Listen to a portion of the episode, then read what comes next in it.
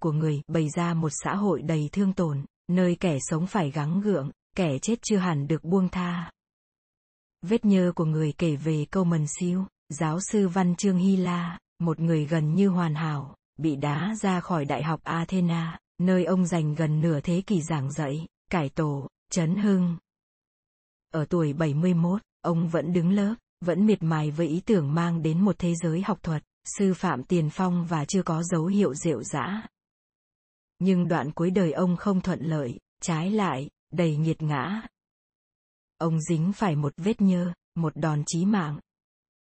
Thế giới học thuật, mà cụ thể là Đại học Athena đã nhấn câu mần siêu xuống bùn đen, từ câu chuyện hai sinh viên ra màu cúp học tố ông là kẻ phân biệt chủng tộc, chỉ bởi lời phát biểu theo đúng nghĩa đen. Có ai biết người này không? Họ là người hay là ma vậy? Vợ chết, từ bỏ vị trí quan trọng và đáng kính, thất nghiệp ở tuổi sắp nghỉ hưu, trở thành chủ đề bàn tán và chỉ trích của trường, còn cái xa lánh. Câu mần siêu đau đớn, có ý định trả thù những kẻ hại mình bằng cách viết một cuốn sách có tên Lũ Ma, mà bản thảo gồm mấy chục cuốn sổ tràn đầy chữ. Câu mần siêu cái tên đọc lên đồng âm với câu man. Người đàn ông lạnh lẽo là kiểu người mà lửa sống, lửa dục dường như đã tắt, sau chuỗi tai họa kể trên.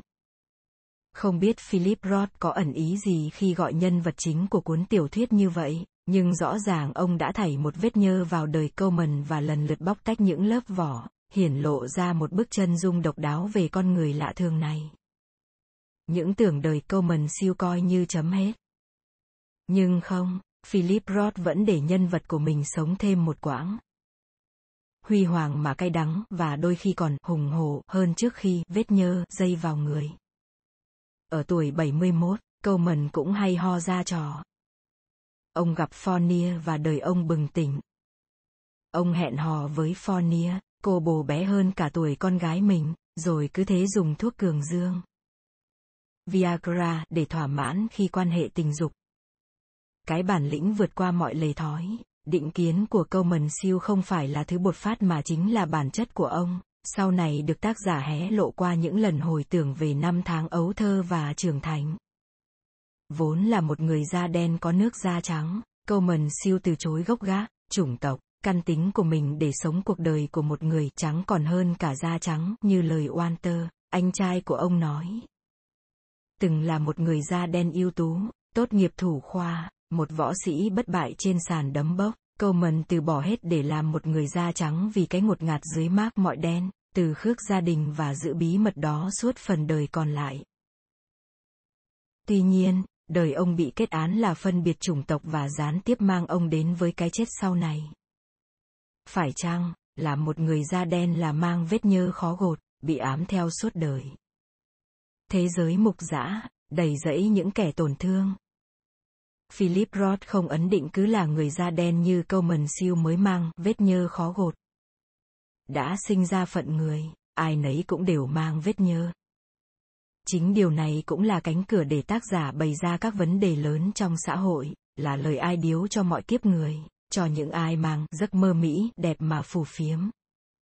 Vết nhơ của người được đặt trong bối cảnh mùa hè năm 1998, với sự kiện động trời, vụ ngoại tình của cựu Tổng thống Mỹ Bill Clinton và Monica Lewinsky.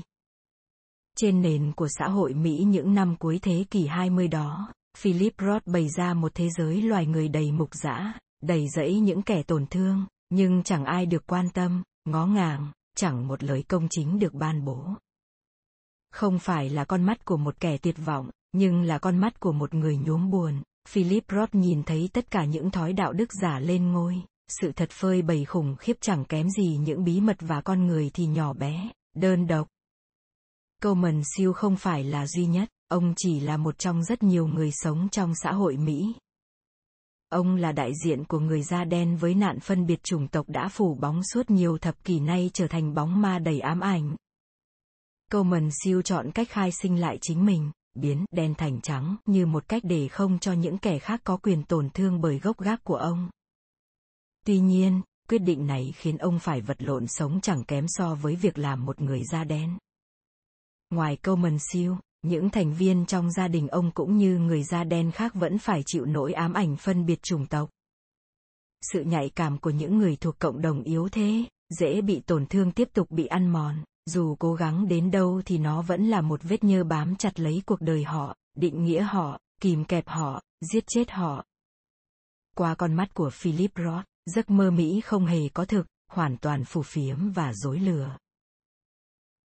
Với hơn 400 trang sách vết nhơ của người, dù đây đó vẫn có những đoạn châm biếm, từ hài hước đến sâu cay, ngồn ngộn ngôn từ đả kích thì tựu chung, đó vẫn là một cuốn sách đầy dẫy nỗi buồn kiếp nhân sinh.